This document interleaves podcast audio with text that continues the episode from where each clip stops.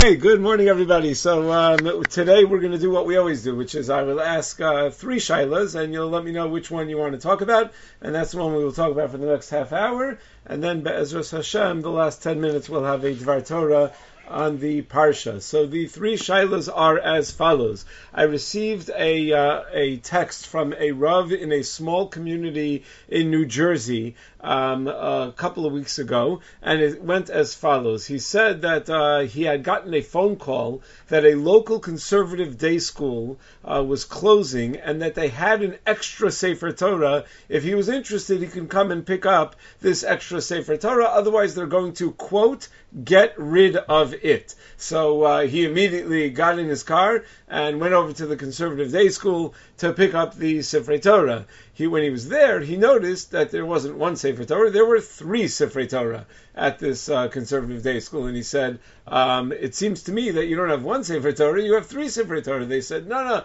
the other two are really old. We're just going to get rid of those. But we thought that there is one that's not so old that might be usable for you. He said, I'll take all three, thank you very much. And then he looked around the building and he saw there were mezuzahs on every single door of the building. And he asked, uh, what's going to be with the mezuzahs? And they said, what do you mean? The building's, you know, was bought by someone who's going to build a condominium here, so uh, they're going to knock down the building, and I assume whenever they clean away the rubble of the building, they'll clean away the mezuzahs as well. So uh, he, sa- he quickly ran to Home Depot, he grabbed himself a tool that uh, can be used to remove mezuzahs. He went back and he took all the mezuzahs back to his home. So now he's got three Sefer Torah and a whole bunch of mezuzahs in his house, and his shilas are as follows. First of all, did he really have to do that? Meaning, now, now it's on his plate. Is this really his responsibility to go and to rescue these Sefer Torah? Second of all, can he assume that these Sefer Torah, uh, if uh, check they, they check out or any of them check out to be kosher or fixable, can he assume that they would then be kosher? Can you assume that a Sefer Torah from a conservative school was written by a Shomer Torah mitzvos. And he also wants to know, can I sell them? Meaning, if they have any value, so maybe I could sell them and get a new Sefer Torah for my shul. So that was Shaila number one. Shaila number two, I got an email from a woman uh, last week that read as follows. My husband and I aren't able to get away on vacations since we have little kids, so we would like to rent a pool for an hour occasionally during the day while the kids are either in school or day camp. There is a website where people who own pools can list their pool for rent, and people who want to take a swim can book a local pool for a fee. Would it be permissible for a couple to rent such a pool if there's a security camera in the pool area? And do we have to worry about the possibility that the pool owner may be inside the home during our swim time? Can we assume that they're not looking out the window? Thank you in advance. I mean, she wants to know from a tznius perspective, can she go on Swimply? I think that's the name of the website. It was started by two from guys. Moshe Weinberger's son is one of them. So uh, I think they were a Shark Tank uh, product uh, that uh, that was not invested in, but it was a mistake on the shark's part. Whatever, not for now. But the uh, but the idea is that uh, that there is this ability to rent out these. Um, to rent out these pools, but you don't know if they're checking on the security cameras, if they're looking, and is that a tznius issue for a woman to be uh, to, to, to to rent out such a pool? Third shaila was not a shaila that someone asked me halacha lemaisa, but I was asked by many people to uh, talk about in some context or another to give a shir about, uh, and that is uh, Rav Meir Tzvi Bergman Shlita attending the Adirei Torah event uh, a couple of weeks ago. That uh, a couple of weeks ago, as you know, uh, I'm sure most of you know that in Lakewood, the, the uh, BMG, the, the the yeshiva in Lakewood hosted, not hosted, but put on a huge event in Philadelphia with 20,000 or 30,000 people there to celebrate Lomdei Torah, to celebrate the Kollel yungeleit, and to be mechazik them that they're doing uh, wonderful things and that they're appreciated by the community. And Rameir Tzvi Bergman, who is the son-in-law of Rav Shach, and was a, a, very close to the Chazon Ish, and is a very, very old man. He's in his 90s, and a very big Talmid Chacham was flown in from Israel to speak at the event. Shortly after he landed in America, he received the tragic news that his son, um, Rav Israel Bergman, had died at the age of 70. And his doctors told him you cannot get on a plane and go back to uh, to Israel. Uh, it's you're too frail, and to go back and forth like that, so you're gonna have to sit shiva in Lakewood. Once he was in Lakewood, so the question uh, came up whether he should uh, whether whether he should attend the event during shiva, during his shiva for his son, and speak. Um, what the way the story was going around online on the from websites was that Rav Simcha Bunim Cohen Shlita, one of the uh, big poskim in the Lakewood community, the author of all of those uh, wonderful ArtScroll books on Shabbos and Halacha and different areas of Halacha, Avelus and uh, other things, um, the Shabbos kitchen, the radiance of Shabbos, the you know the sanctity of Shabbos, all those. So Rav Simcha Bunim Cohen wrote a psak where he said that Rav Meir Bergman should go to the event, and he gave certain uh, restrictions that he has when he goes.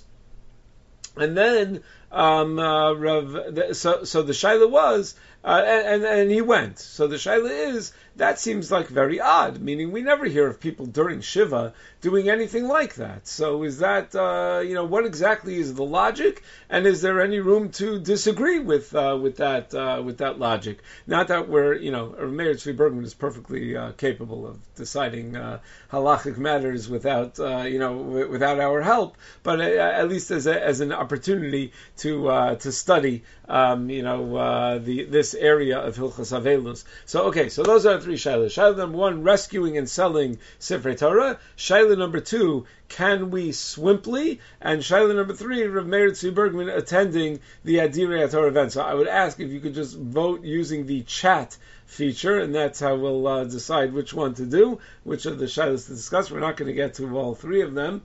So it looks like one, two, three, four, five. Five votes for number one, two votes for number two. Uh, oh, more votes for number two. One, two, three, four. Oh, it's getting close now. Oh boy. Okay. Uh, one second. Now I got to tally all this. Uh, one, two, three, four. I think number one still wins. I think so.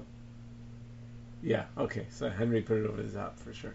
Okay. So it looks like uh, Shaila number one is uh, is is is the one that we're going to do.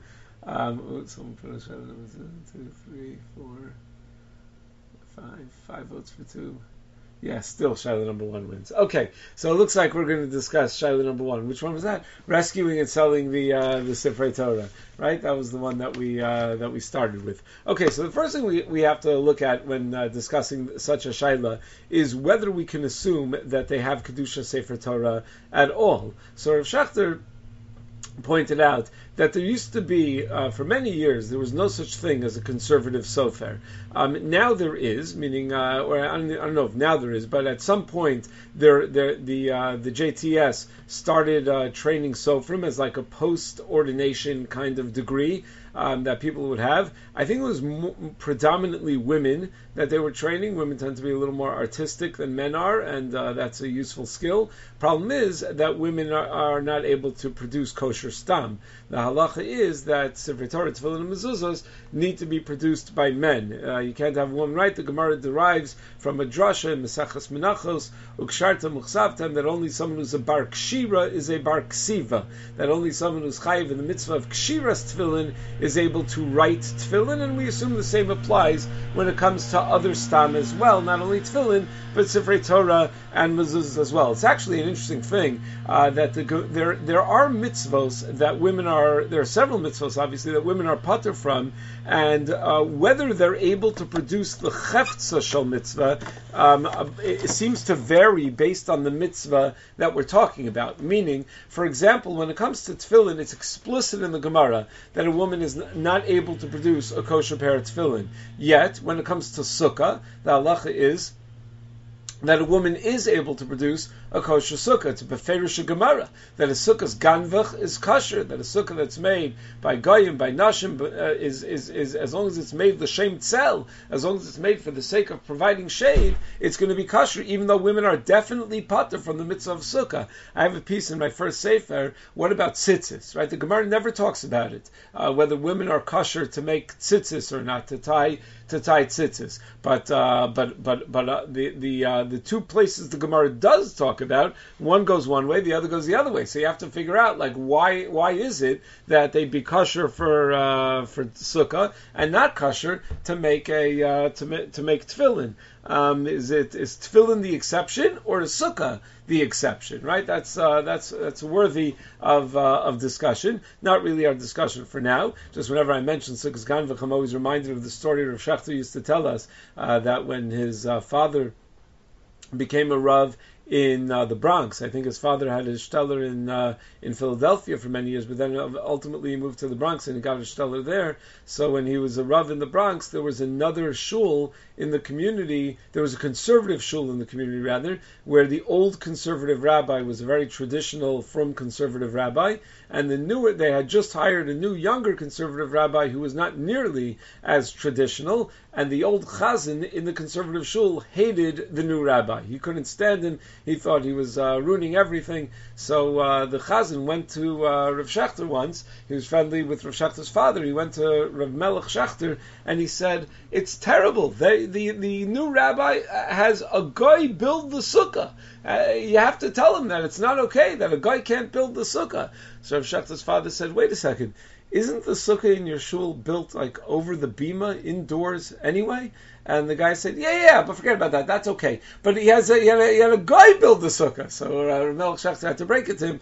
No, the indoors problem is a real problem. You know, you can't have a sukkah that's built indoors. A guy building it is taka beferish gemara that it's mutter, that it's not a problem to have a, to have a non-Jew build the sukkah. But be that as it may, uh, women cannot be sofrim, and uh, certainly uh, people who are not writing lishma, people who are apikorsim, should not be sofrim. So the, if there was a legitimate concern concern that the Sifrei Torah in the conservative day school were produced by conservative Sofrim, so then it's a non-starter. The halach is Sefer Torah shekasvu min, if it's written by someone who doesn't believe in Torah min Shemayim, if it's written by an apikores, so you're allowed to burn such a Sefer Torah. You get rid of such a Sefer Torah. You don't uh, you don't treat it with the kedusha of a Sefer Torah. Rav Schachter pointed out that most Sifrei Torah in conservative institutions were written by Orthodox Sofrim meaning there there, there are uh, halachic reasons, but really it's mostly a practical reason. It's a market reason. Um, meaning, if you think about it, in order to become a sofer, you have to dedicate so much time,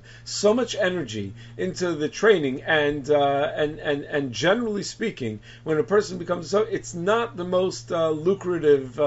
You know, like I, I live here in the five towns. You know, sometimes we walk through like back Lawrence. Uh, so I, I, told like the guys shul, you, you, know, like those big mansions that the Sofrim are building in back Lawrence that you see all the Sofrim. No, you don't, because they're not, because there's no such thing. Because no Sofer makes any uh, ma- makes it you know so much money. They don't make a great living. It's not really a great investment of your time if you're in it for the money. They're doing it l'shem shemayim, but who's going to do it l'shem shemayim? Who's going to invest that kind of energy into getting trained? Obviously, it's more likely to be someone who is uh, who is orthodox, and therefore Rav Schachter thought you could assume that it's written by that it's written by an Orthodox person. The Gemara says Sefer Torah is written by a min, has to be burnt. Um, but that's not, we can assume l'chora that that's not the case. So then the question becomes, okay, so do you have an obligation to rescue these Sifrei Torah? Now that you know that they have Kedusha, even if they're pasul, and I am sure that they're all pasul, because there is no way that they've been maintained over the years.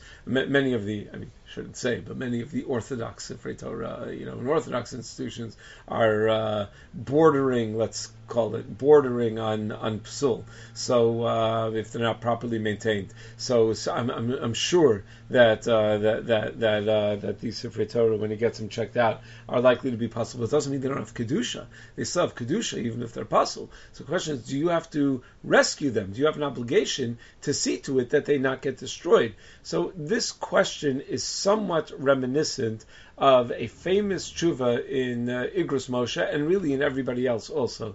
Rav Hutner sent a shaila to Rav Moshe uh, years ago. I actually have in my office, one of my Talmidim bought me a picture of Rav Hutner and Rav Moshe talking and learning with each other. So every time I see that picture, I think of this tshuva, because I'm not sure how many shailas Rav Hutner sent Rav Moshe. But this was a shaila Rav Hutner sent to uh, to Rav Moshe. So Rav Hutner sent Rav Moshe the following shaila.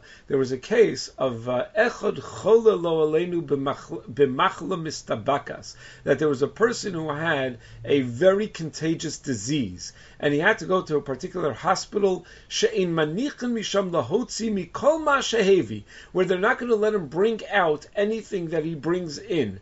Elo sorfin hakol, they're going to require him to burn anything that he brings in, meaning he's going to be put in quarantine. Anyone who goes in is going to come in like a spacesuit, you know, to uh, to deal with him because he has such a contagious illness. You know, it used to be when we'd say over this tshuva, it's like quarantine. What's that? And, and you know, unfortunately, now we know very well what uh, what that is. But uh, he was going to be quarantined from uh, from everybody else, but to such a degree that uh, you know, and it sounds crazy, right? But to such a degree that anything he brings in with him, he cannot bring out with him. It's just going to have to be burnt. It's like you know the people that were burning the boxes that their groceries came in and things like that. You know, like we we've uh, we've seen uh, similar, right? So so so uh, so so the shaila was he's going to be there for a few weeks. Can you bring his tefillin in?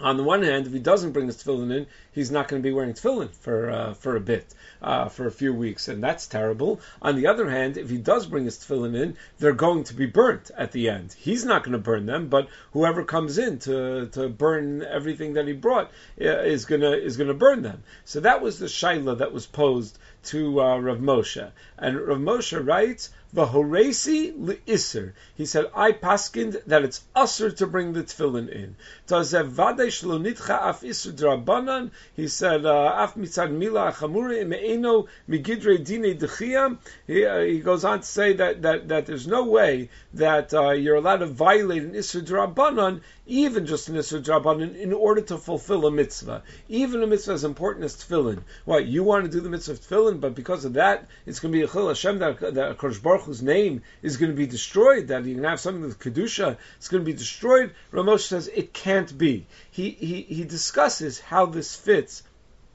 with the Gemara in Shabbos Tav Kuf Chaf that talks about Gram Mechikas Hashem, where it says that Gram Mechikas Hashem, that if you indirectly cause the erasing of God's name, that that's mutter. The Gemara talks about Hayashem Kosav al Basaro, that if a person has the Shem Hashem written in ink on their uh, on their skin, are they allowed to go to the mikveh, or are they allowed to bathe, are they allowed to shower? It's just by going to the mikveh, it may erase the Shem Hashem. So in that context, the Gemara says that gram mechikas Hashem is mutter. So if Moshe says this is, I think, even worse than gram mechikas Hashem, and he says because this is not just mechikas Hashem, this is kisvei kodesh, something that that is not just a uh, a disembodied Shem Hashem, but it's an actual cheftza of kedusha. It's tefillin, it's a sefer Torah, it's it's something that ha- that's a, that's that, that that becomes kisvei hakodesh is more chamor than a regular than a regular shame. And he says, in that case, in the Gemara in Shabbos Tav Kuf it was lo sharlo. There was no other option of what to do. Over here, there's another option. Don't bring it in. Don't bring it in. And he, and, and he says, furthermore, I have a raya that you're obligated to do whatever you can to save Kisvei HaKodesh, because the Gemara in, in Mishnayos, Masech Eruvin, talk about if nafla deleka, if let's say there's a fire on Shabbos, and you're in a chatzar she'enu mu'ureves, you're, the house is in a chatzar that doesn't have an Eruv, are you allowed to rescue things from the house to bring them out into the chatzar in violation of an Isra Drabanan? Ramosha says, the premise of the entire discussion is that if it weren't Shabbos, then you must go rescue the, the, the tefillin and the mezuzahs and the kisvei kodesh, provided that's not going to be a sakana, obviously. But you must go rescue those things. Why do you have to rescue those things? You're not doing anything. It's just happening on its own. Why is it your responsibility to rescue? Elamai, it is that it's our responsibility to see to it that kisvei kodesh does not get destroyed. Now, I, I will point out, not everybody agreed with Rav Moshe about this uh, about this issue.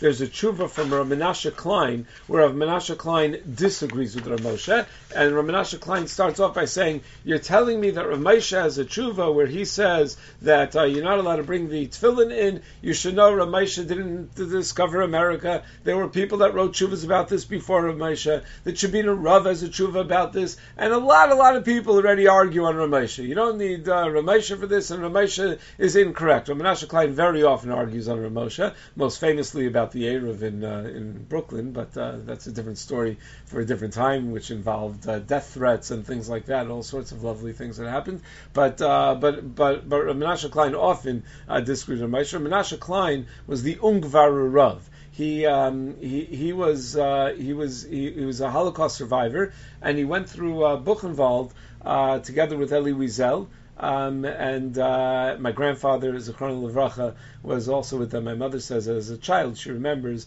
that uh, the survivors that were together would get together, you know, from the same place would get together sometimes. So she says she remembers like uh, Menachem Klein coming to to Menashe Klein rather coming to her house. Um, you know, when they had the every once in a while when they, when they had these uh, these get-togethers, uh, Menashe Klein and Elie Wiesel were best friends, which is like stunning if you consider, you know, where they were in life, and you know, just Menashe Klein was as right wing a rabbi as a rabbi can possibly get, and Elie Wiesel was not as right wing a rabbi as a, uh, as a, as a as a person could get. But Elie Wiesel funded Rav Menashe Klein's institutions. Uh, Rav Menashe Klein's grandnephew told me he remembers when his great uncle saw Elie Wiesel that he said a bracha of Shehecheyanu. He was uh, because it brought him such simcha to see him. Very fascinating person. So anyway, meaning that's what that's the kind of bond that going through hell together, you know, uh, creates. But anyway, in, in, in a tshuva, Menashe Klein writes um, that I'm sure you are allowed to bring the tefillin. And he says, my raya is, uh, it's a very moving tshuva. He says, umaisa rav, asher nahagnu hayinu b'machanos hagermanim yimach sheman.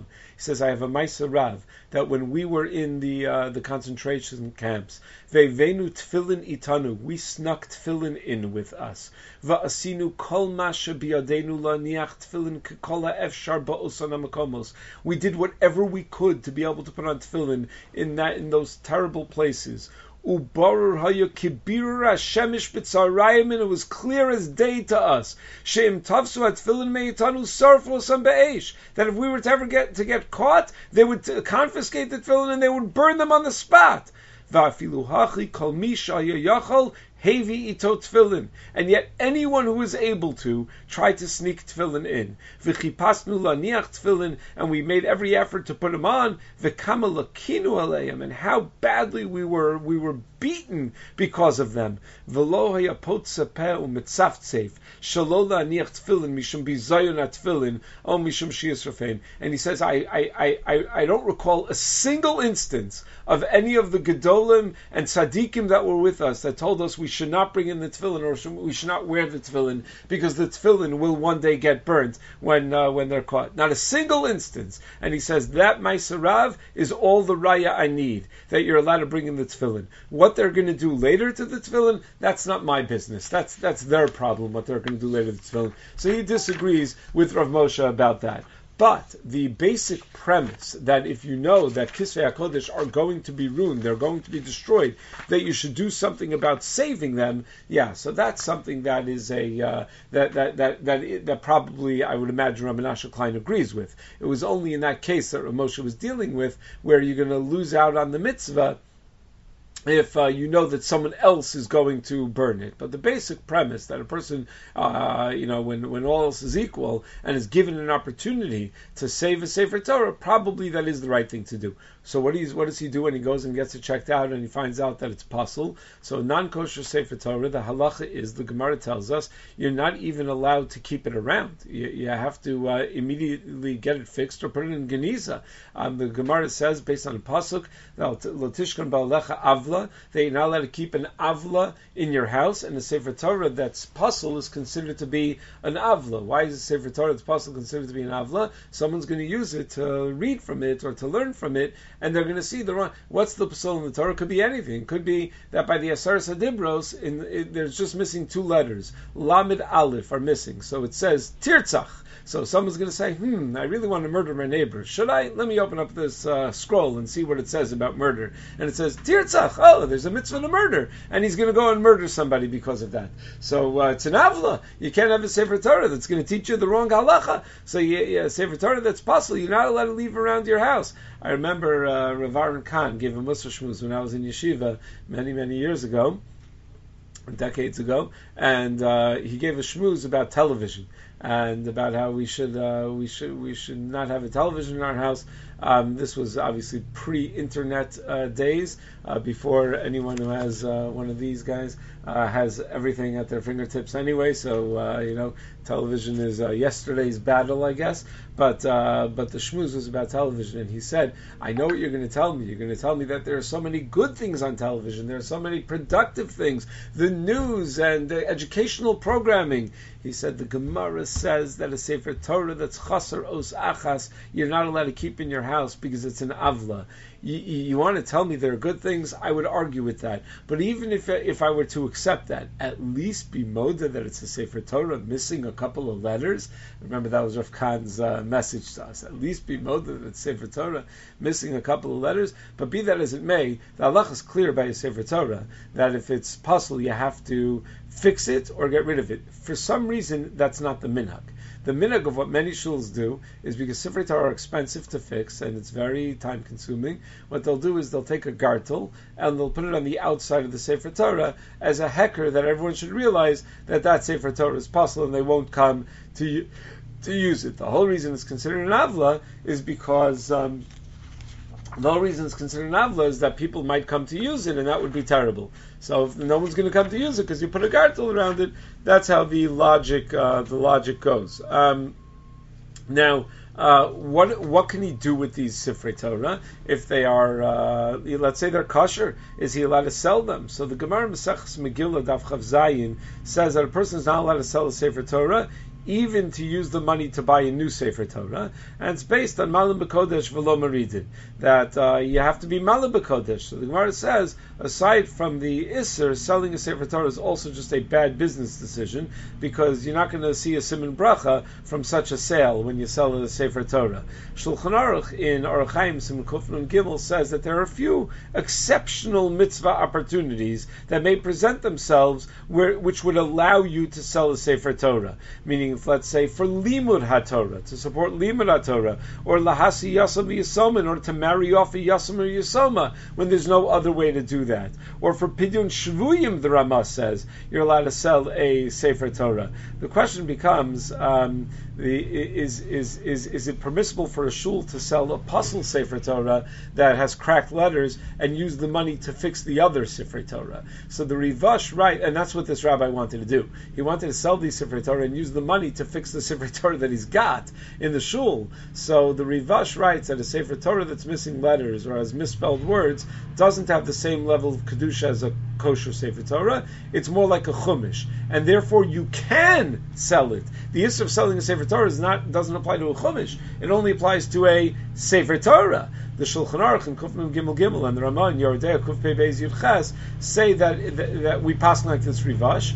Um, now, one could question whether that only applies to Sefer Torah that was never kosher because it always had missing letters, but maybe a Sefer Torah that was once kosher and, and, and the letters rubbed out. That maybe you could say that then uh, you know the, it doesn't lose that level of kedusha of the Yisr to sell. But the Chassam Sofer as a tshuva in Yoreh De'ah Simin Reish Ayin Test that there's no chilik that there's no chilik. So, uh, however, Yitzchak Zilberstein points out that that would only apply if there was a mistake in each of the five svarim.